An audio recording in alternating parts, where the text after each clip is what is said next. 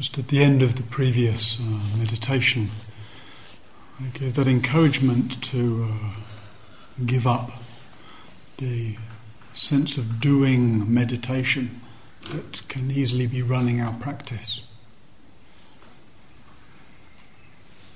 The invitation to give up trying to control or manage experience. And then, of course, we find everything, all the elements of meditation are still here. Awareness is basically available constantly. Here we are. Experience is certainly available constantly. But the tendency to try and be the manager, the orchestrator, the controller of our experience goes very, very deep in our psyche. And so whether we look at our everyday activity, our worldly activity, our learned activity, or whether we look at what we might call our activity here, our meditative or spiritual activity, we can easily transfer that control. And so I thought that's what I would reflect on and look at a little bit this afternoon. The tendency to control, and maybe to question whether we actually have any control at all. That's certainly the direction I'd like to nudge us in, towards the possibility. And it's maybe an exciting possibility for some, maybe a frightening possibility for others, and maybe a possibility that makes us feel very indignant and outraged. For others, what do you mean? No control. Of course I have some control. And then we might start to list all the ways we imagine, all the ways we believe, or all the ways we might say we have control. Let's see. Maybe, as with any theme of teaching, maybe it would be helpful to keep an open mind. We tend to land rather clumsily in one of two camps, right? When it comes to areas of subtlety, we either accept or reject, either believe or disbelieve. So yes, it's like this, or no, it's not, it's like that. And both of those are rather, fixed places, rigid places. So maybe we can just inquire into this area of control with reference not really to what we believe or what we think or what we'd like to be the case, but with this kind of reference of just keeping on coming back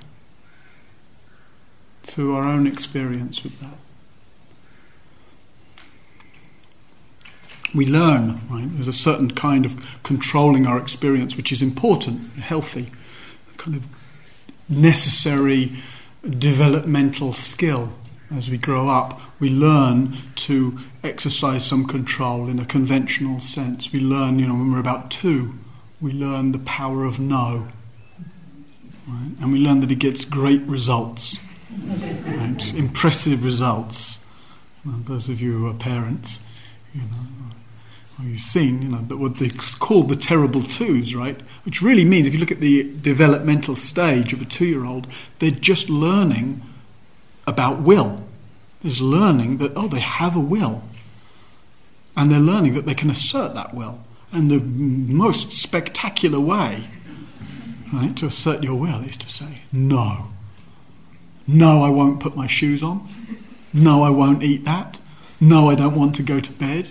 No, I'm not wearing those pyjamas. And then they sit back and watch the fireworks as parents freak out and argue and be very reasonable about why or whatever we do as parents. And that's important, right? It turns out to be important. Right? It's can be difficult for parents, but as we grow older, that degree of realizing that we have agency, right? Realizing that it's important to be able to discern, for example, when to say yes and when to say no.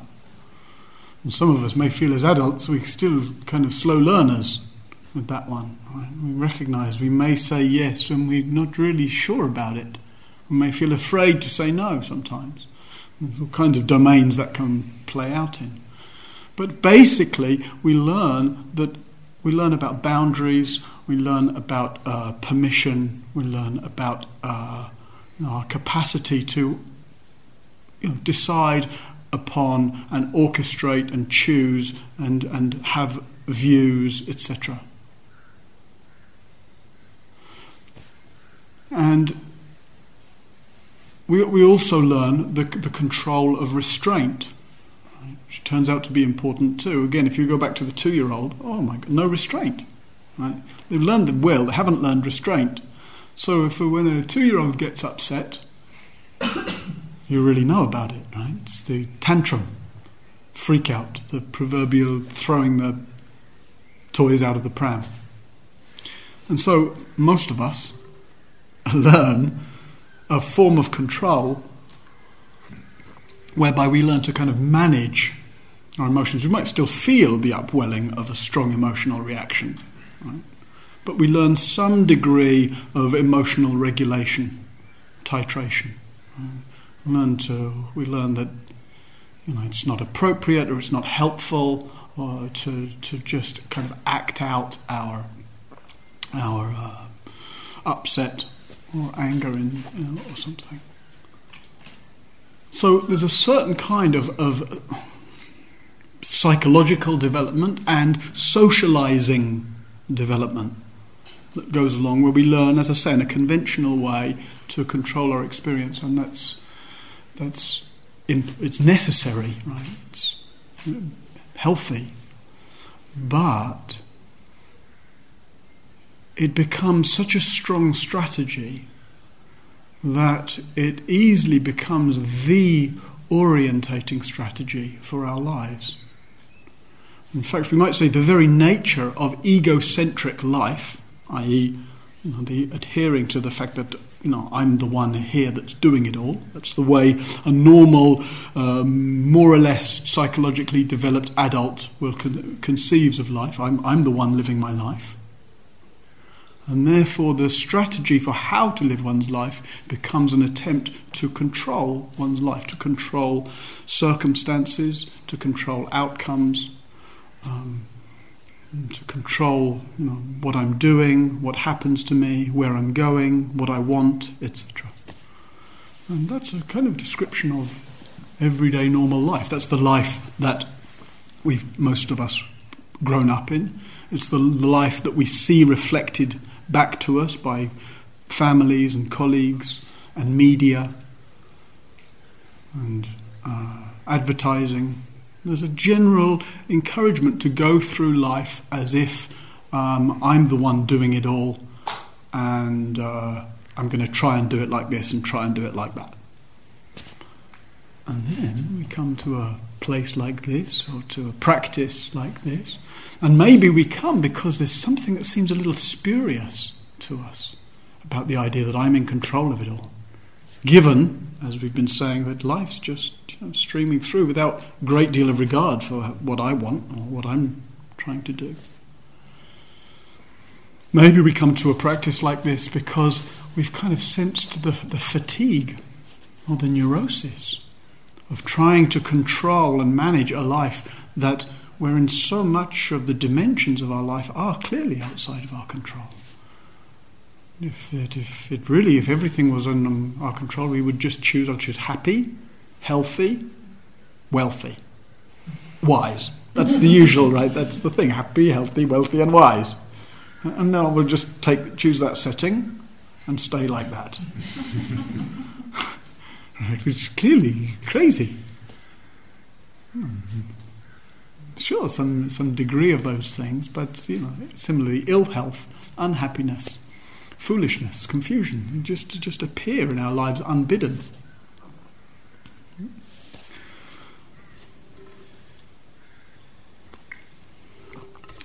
And yet we're so used to I do, I want, I make, I go, etc., that the idea of that maybe we're not in control, or the idea of actually relinquishing control seems anathemical. Anathemical, is that a word? Seems anathema to us.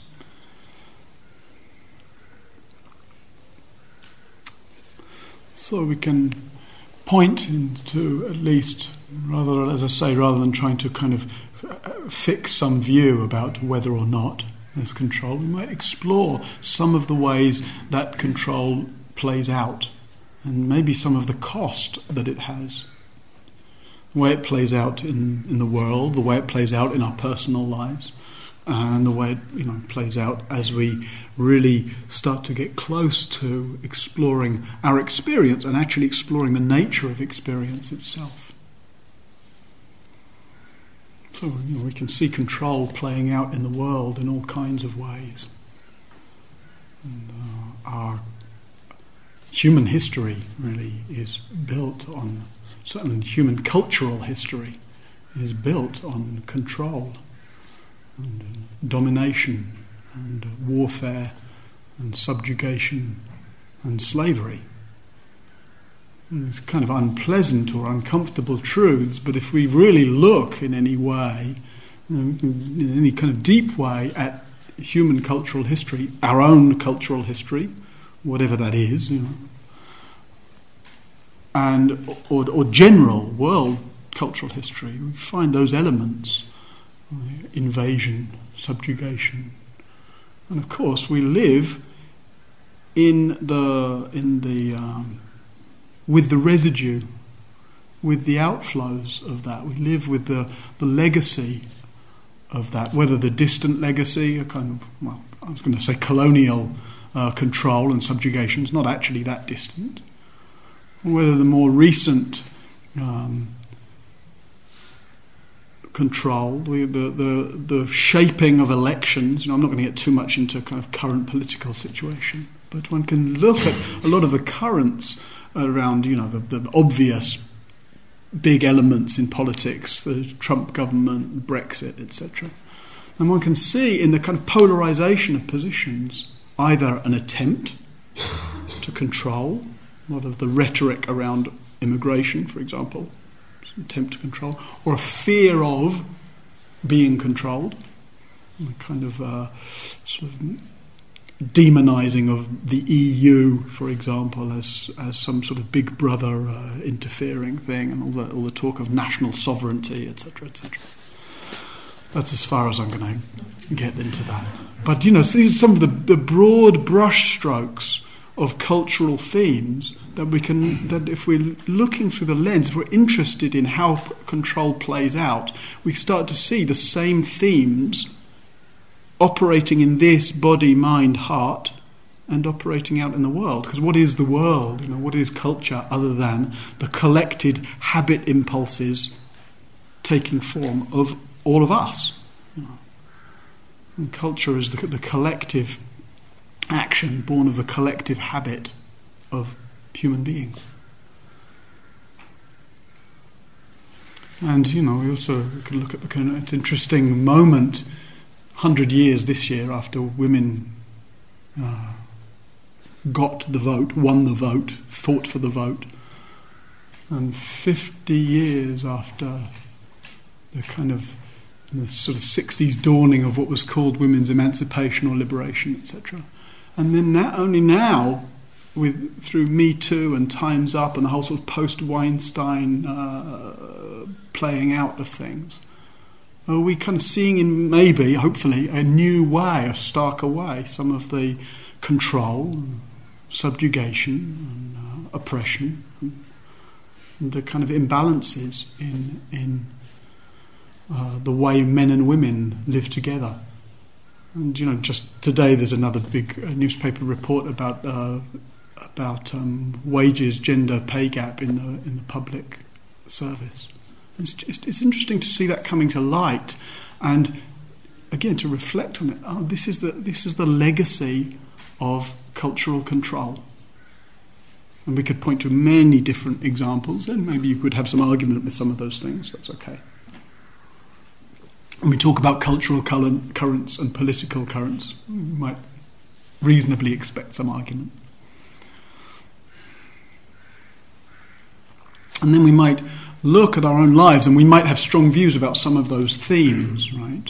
We might feel quite exercised about the terrible way that people control others, or the way that this group has controlled that group, has imposed itself on that group, etc. And we might feel justifiably, importantly, moved to stand up, speak out, engage in some activism around some of those things.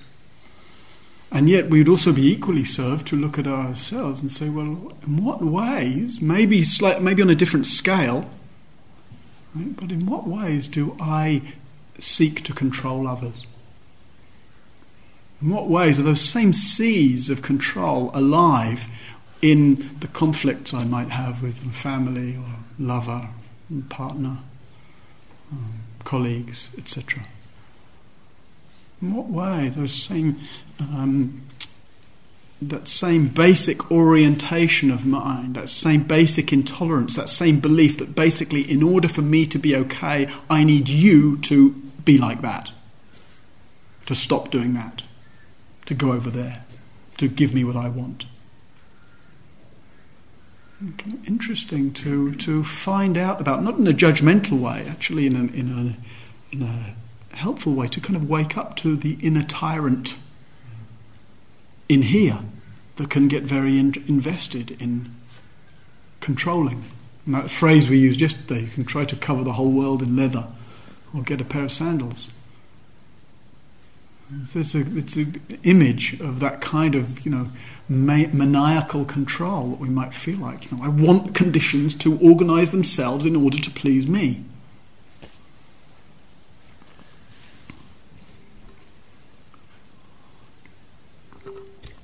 Meditation retreats it's a great environment for looking at our tendency to control.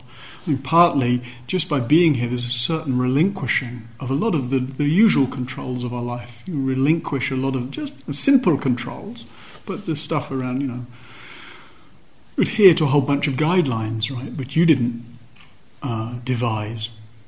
And some of them might seem eminently sensible and supportive, and some of them might not. There's a lot of signs around Gaia House telling you what to do and what not to do, and even though they say please, they can feel quite oppressive to some. Especially sometimes some of you may have spent times in oppressive institutions, boarding school, for example. And sometimes you come to a place like this and it's like, oh my God, I'm back. And so, more or less graciously, we submit to the control of Gaia House. Now, there's a certain, and we might, hopefully, we sense a certain goodness in relinquishing some of the control. It can be quite relieving to not have to not have to decide what we're going to eat or when we're going to eat or what we're going to do or when we're going to do it. Actually, to be kind of carried along by a kind of the collective intention, carried along by the basically trustworthy feel of the environment and of the practices we're doing and of the holding that's here. And we might get a certain taste in that just relinquishing of some of those outer forms of the ease, the relief of putting down some of that sense of me needing to do it all, decide it all, manage it all, fix it all, make it all happen. That can often feel like it's, driving a lot of our lives.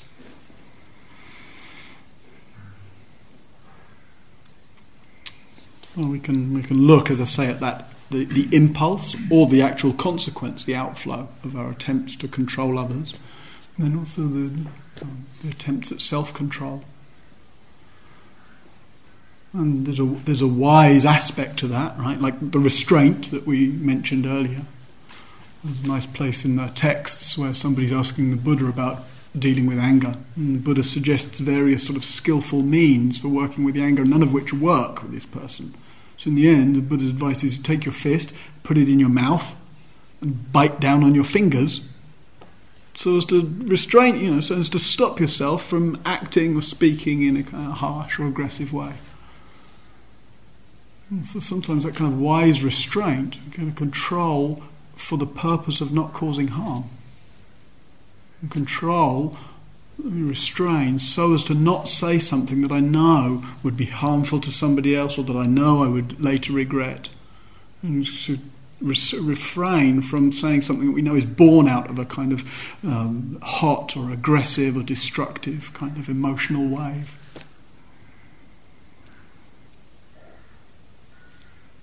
So I think it's important to distinguish between what we might call wise restraint, right? Choosing to not act out on an impulse because we could see that it would be harmful. But easily we overstep that restraint to the idea that this shouldn't be happening, this impulse shouldn't be there, I shouldn't be like this, I shouldn't have these thoughts. And a lot of that whole complex of the way we measure, judge, evaluate, berate, criticise ourselves, and the trying to control who one is, how one is, fit oneself into some ideal vision one has. I should be, And of course, if one is into spiritual practice, that starts to bleed in to our self-image, right? Now, as well as I should be just, handsome and witty and intelligent and successful, those are the worldly.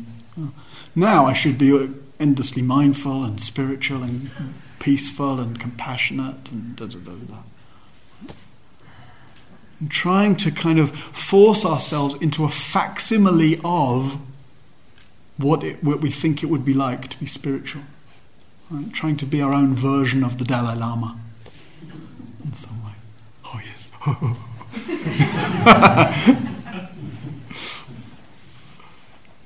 That's hard work. It's hard work trying to be some idealized version of ourselves. And the nature of an ideal is we never arrive.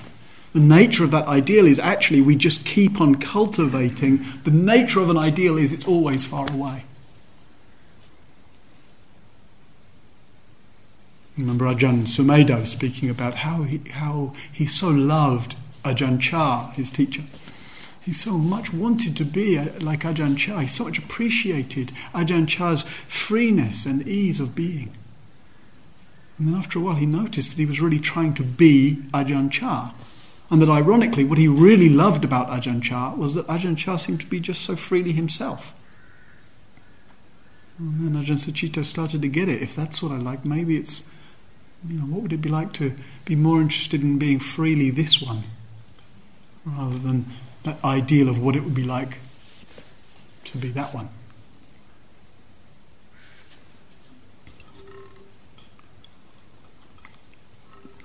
And again, we might look at our own impulses, our own idealizing. We might look at some of the ways that you've viewed yourself or spoken to yourself just while you've been here these days.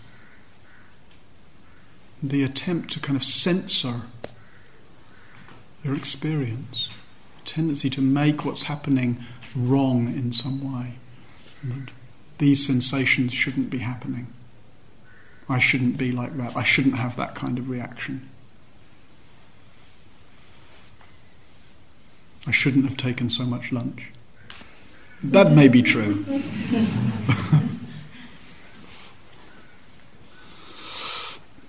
And then another also difficult area we try to get into control, which is sort of obviously futile, and yet we can still invest in it. So from trying to control others and trying to control ourselves, we try to control what others might be thinking of us.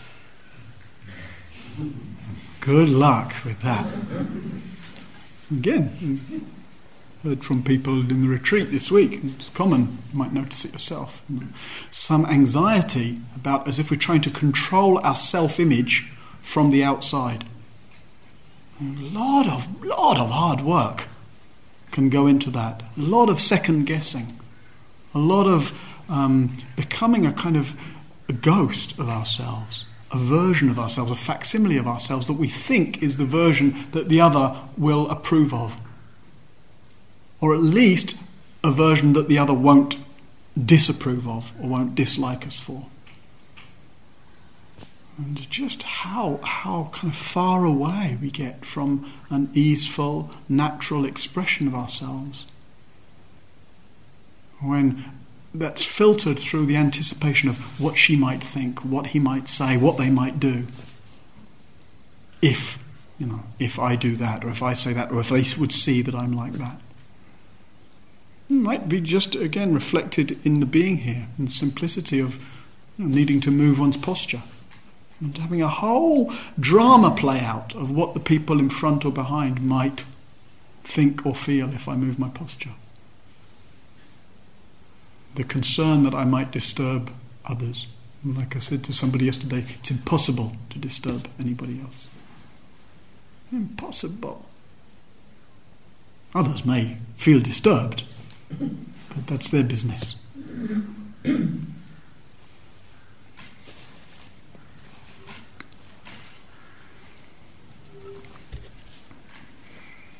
then we come to an environment like this. And there's that sort of layering of spiritual control.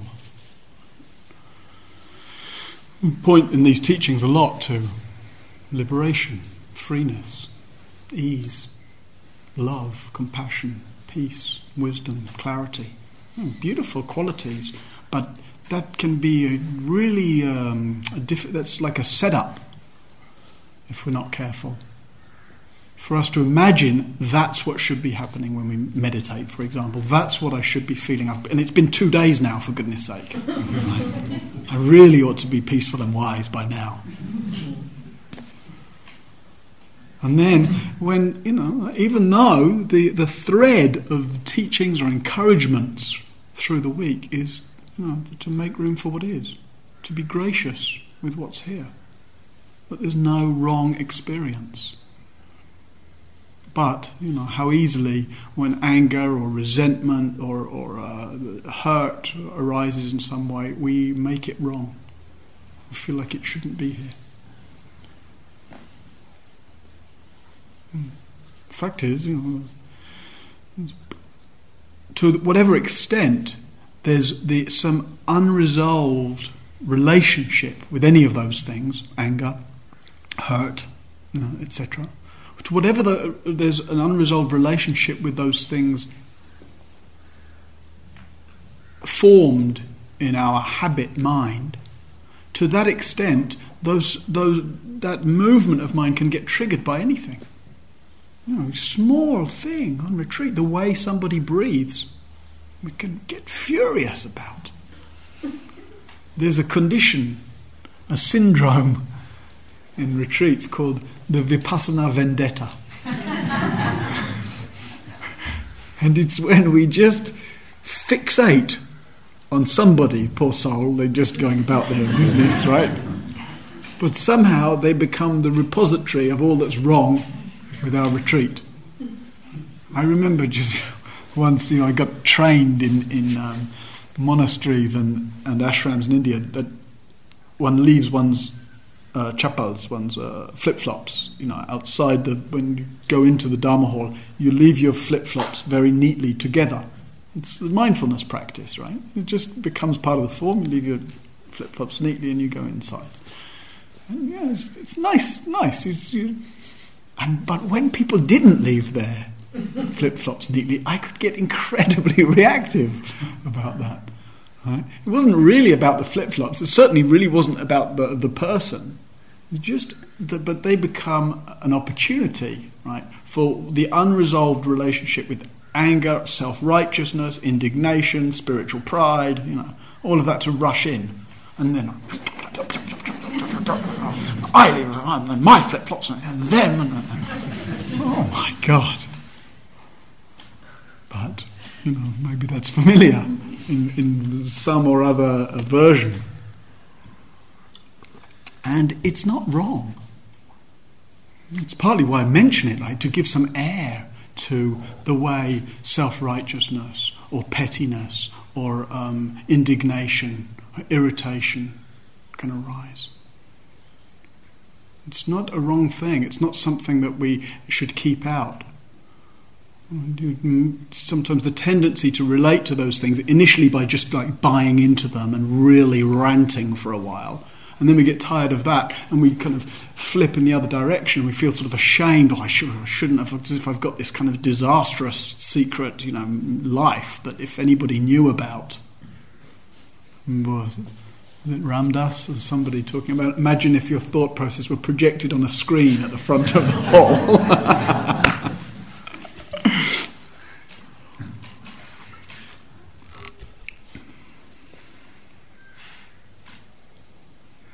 And,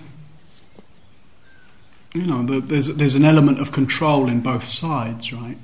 Having this fixed idea about how flip-flops should be left, right? And this kind of, megalomania, sort of fascistic vision. Everybody should leave their flip-flops in the way I leave my flip-flops. That's the correct way to leave flip-flops. There's only one way to leave flip-flops, right? Edict. All meditators, and I'm the teacher, I could write this stuff out, and you have to do it, right? All people must leave their flip-flops in a certain way. And of course, that's the kind of caricature version of it, but that's like, just to see how invested we can get. But there's equally the control in the other way. They're trying to control our mind so that these so-called unspiritual impulses or states shouldn't arise. I shouldn't feel like that. That shouldn't be happening. I mean, trying to keep them out, trying to meditate them away, trying to go back to the breath, as if the breath will save me from this other stuff. You know what the opposite of the Vipassana Vendetta is? Vipassana romance. We fixate on some lovely being in the retreat who obviously is going to be our future, is with them, and they leave their flip-flops so exquisitely.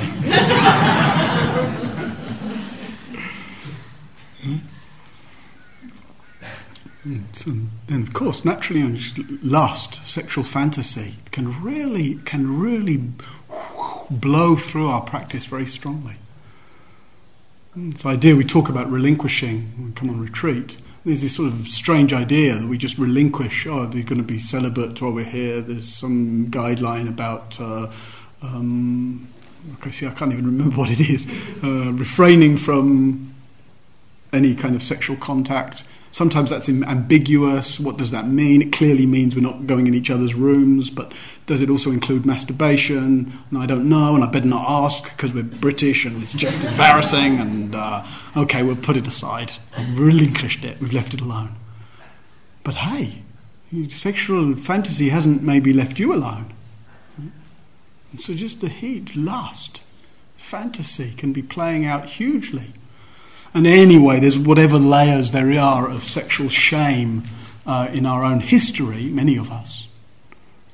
And then we easily get the idea that that's some kind of wrong thing. Or we try to control it. Right? We control around, and hey, religious history is full of how trying to control sexuality doesn't work out so well. Right? And it doesn't matter whether we look at the Catholic Church and the kind of priestly abuses of children, etc., or whether we look closer to home in the Buddhist world and the various Tibetan Rinpoches and others who have been exposed for kind of grossly manipulative and abusive sexual relationships with students, etc. And yet, again, different scale maybe, but here we are sitting on our cushion and maybe for some time just investing in and being carried away by and kind of, swept up in sexual fantasy. And then comes the other side and we just... I mean, that's maybe not the ideal. But this attempt to basically to squash it, suppress it, get rid of it in some way. It's not a monster. What would be the middle way? Whether with anger or with lust. what if we weren't trying to control it? What if we'd kind of seen through the futility of the acting it out and the investing in it and the whipping it up and in getting into story and scenario? But equally, what if we weren't trying to control its appearances? Didn't have some idea of whether it should or shouldn't be here. Didn't have some idea of what I should be like in this moment. Maybe then we'd just be able to attend to the energy of it, the heat of it, the aliveness of it. And anger actually has a lot of aliveness, dynamism, strength. Very interesting to make room for anger to stream through. And it may, of course, have an object and a story and a scenario to it, but we don't need to invest in that. It's to allow the heat of that. That's how those unresolved relationships with difficult emotion get digested in us. We're no longer afraid of them. Not trying to act them out, not trying to get rid of them. Welcoming of, allowing of, receptive to. And similarly with lust. Right? There's something exquisitely beautiful in the middle of erotic energy that we might find actually we can really just make room for. The kind of the longing for intimacy. The entering into. We were just speaking about entering into that movement, eros, connection, seduction.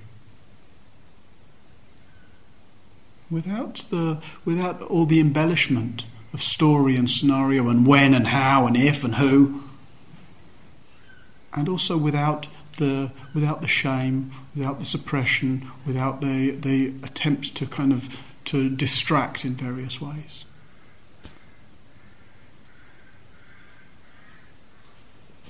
And the more we investigate our tendency to control, the more we soften our ideas about what should or shouldn't be happening, the more we relinquish that sense of control, the more easily, the more fluidly, the more freely we accommodate, we make room for, we bear gently with the arisings and passings of these different things.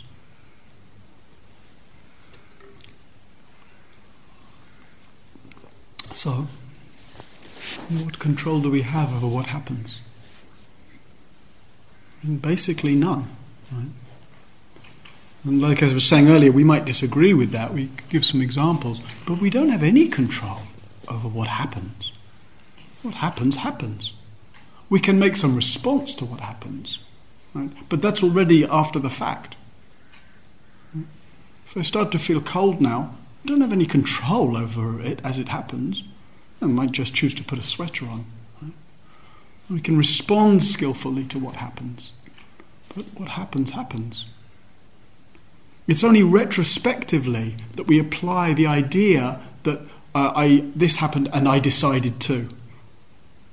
Right? We apply the agency, right? Not in a conventional sense, of course we go here, do that, but in an existential sense we apply the agency retrospectively. But here we're not interested in retrospection, we're interested in introspection, we could say, or immediospection. Just noticing what's happening now. Are you making this happen? Any of it? Do you make yourself feel this a certain way? Is this experience controllable?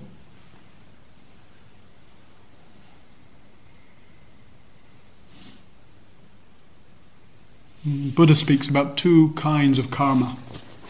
And I don't mean karma in the cosmic sense, right? But karma just in terms of, you know, the way the cause and effect, right? The way this makes that happen. So there's one kind of karma we can do absolutely nothing about. And that's the way the karma of the past is ripening in the present. Right? That's what gives cause to what happens now. If I start to feel cold now, it's because of, you know, the window's been left open, or I haven't got enough clothes on, or the temperature's dropped, or whatever.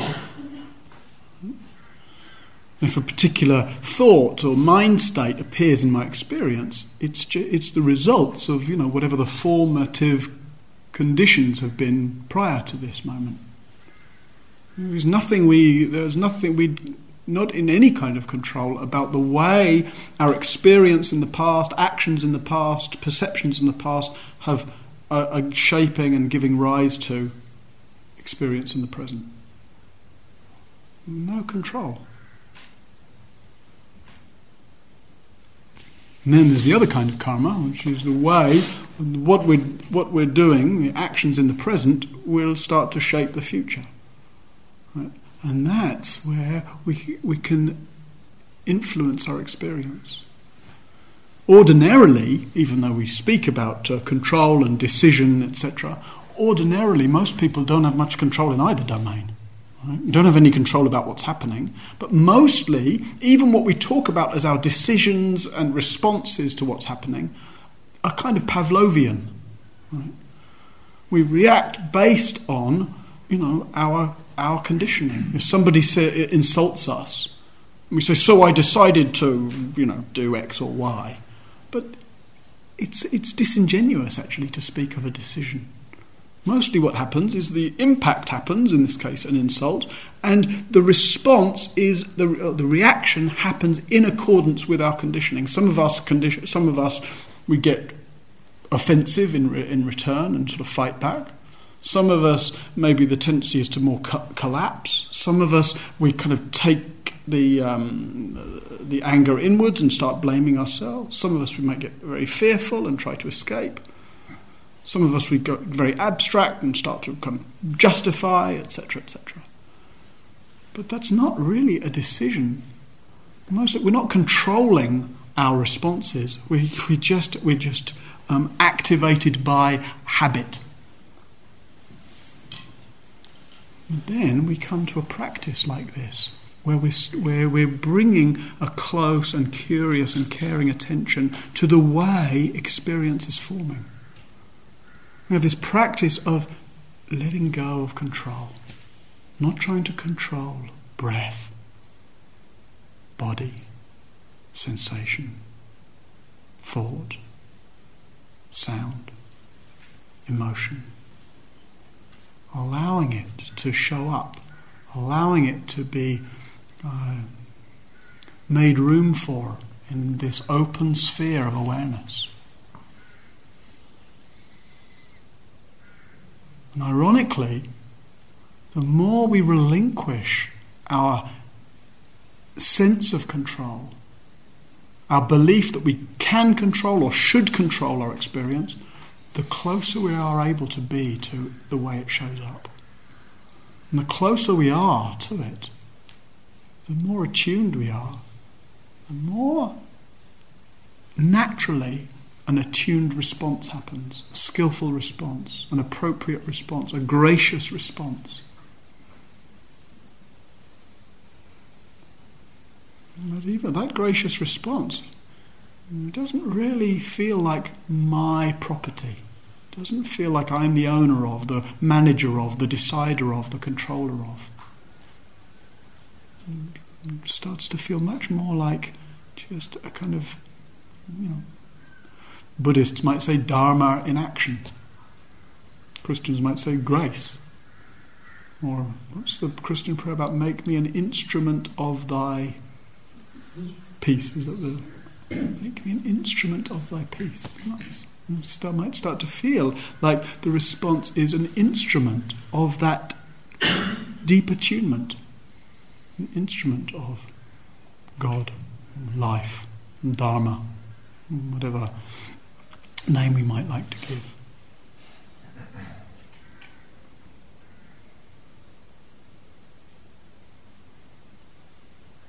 So what if we were to use this opportunity that's already very well set up for us to kind of relinquish some of the outer controls of our lives in the ways we've been, I've been just pointing to. What about if we were to pay close attention to the impulses to control in, small ways, subtle ways throughout the day. What if we were to dare to look beyond those impulses to control? What if we were really to allow that over which we have no control over, the way experience is showing up right now? And be close enough to it that a wise response, an uncontrived response, a free response might come forward.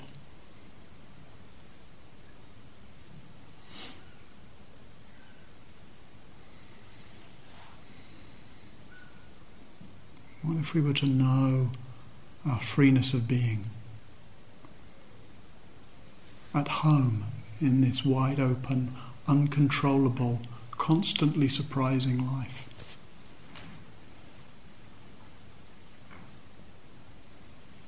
That's the promise of this practice, the opportunity of this life, and the freeness of this being.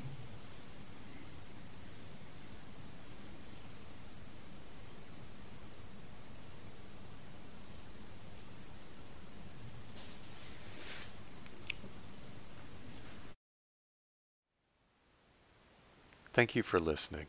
To learn how you can support the teachers and Dharma Seed, please visit dharmaseed.org/donate.